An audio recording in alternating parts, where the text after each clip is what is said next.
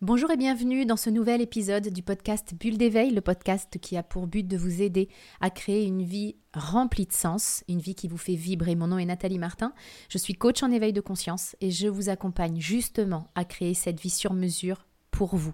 Je mettrai dans la description qui accompagne ce podcast tous les détails pour en savoir plus sur le comment nous pouvons travailler ensemble pour créer une vie qui vous fait vibrer. Aujourd'hui, nous allons parler du bonheur. Cette lettre qui anime pas mal de discussions et surtout de nombreuses quêtes parce qu'il est vrai que nous voulons tous être heureux.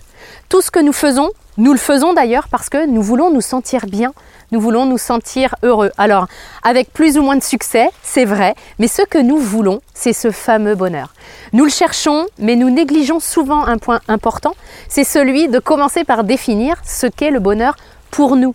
En effet, on parle souvent du bonheur en pensant qu'on parle tous de la même chose, mais chacun de nous a sa propre définition du bonheur. Et à mon sens, c'est le premier point important. Définir ce qu'est le bonheur pour vous personnellement.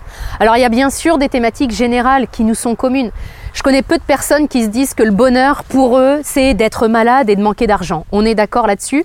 On va donc avoir des piliers communs à notre définition du bonheur. Mais au-delà de ça, le bonheur, c'est pas du prêt-à-porter, en mode tout le monde veut la même chose. Le bonheur, c'est du sur-mesure. Et c'est donc à chacun de nous de dresser le portrait de son propre bonheur. Avoir un travail, ne pas en avoir. Vivre en ville, à la campagne, avoir des enfants, ne pas en avoir. Vivre en couple ou pas. Bref, le premier point important, et c'est ce que je vous invite à faire aujourd'hui, c'est d'écrire noir sur blanc votre propre vision du bonheur. En ne cherchant pas à répondre à, des codes, à des schémas, mais en écoutant ce qui vibre vraiment en vous, ce qui émane de vous. Ensuite, dans la vision de ce que vous aurez écrit, vous aurez sans doute des critères matériels, des critères extérieurs, et ils sont importants et légitimes. En même temps, ils ne sont pas essentiels. Pourquoi? Parce que le bonheur, c'est avant tout un état d'esprit. C'est un état d'esprit qui repose sur une décision, celle de profiter de la vie, telle qu'elle est. Et c'est pas parce qu'on prend cette décision d'être heureux, de profiter de la vie, que la vie devient parfaite. Et je veux vraiment appuyer sur ce point avec vous parce qu'il est extrêmement important. Le bonheur, c'est pas la vie parfaite. Et bien souvent, on passe notre temps à chercher le bonheur parce qu'on croit que quand il est là, tout est parfait dans notre vie. Plus de contrariétés, plus de mauvaises nouvelles, plus de déceptions, plus de claques dans la face. On passe donc notre temps à chercher le bonheur parce que, évidemment, que chacun de nous rencontre des aléas dans sa vie.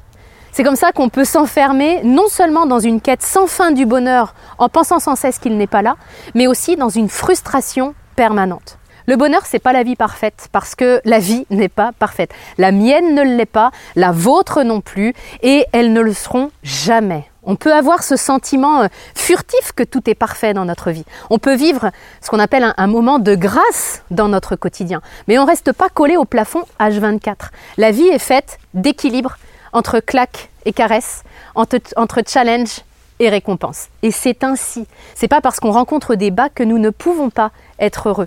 Il suffit simplement de vivre dans cette conscience que les bas font partie du chemin et qu'ils nous permettent aussi de nous construire. Ils ont aussi leur place. Le bonheur, c'est donc pas quelque chose de lisse. Le bonheur pour moi, c'est cette sensation d'aimer sa vie dans son ensemble en fait.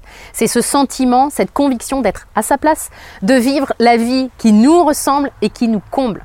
Le bonheur, c'est donc une sensation. Et du coup, c'est très lié à notre propre perception. Si je vis ma vie avec la perception qu'il me manque toujours quelque chose, manque de temps, d'argent, d'amour, de reconnaissance, alors ça va être très difficile pour moi de me sentir heureux, puisque tout repose sur un manque pour moi. Et j'en aurai de toute façon jamais assez. C'est ce qui fait que si je compte sur l'extérieur, notamment les biens matériels pour me rendre heureux, alors je rentre dans une course sans fin. Alors que si je me sens déjà chanceux de vivre la vie que je vis, alors être heureux, ça va être un état beaucoup plus naturel pour moi. Et en passant, ça va aussi me permettre d'attirer à moi le meilleur. Donc encore davantage de raisons de me sentir heureux plus tard. En résumé, pour moi, le bonheur, c'est sur mesure. À chacun de nous d'en donner sa propre définition. Le bonheur, c'est avant tout un état d'esprit qui repose sur cette décision être heureux, comme le disait Voltaire. J'ai décidé d'être heureux parce que c'est bon pour la santé. Et qui repose également sur le fait de sortir du fantasme de la vie parfaite. Parce que c'est un fantasme qui nous coûte cher et puis qui nous amène justement à ne jamais rencontrer le bonheur, alors que finalement il n'est pas si loin.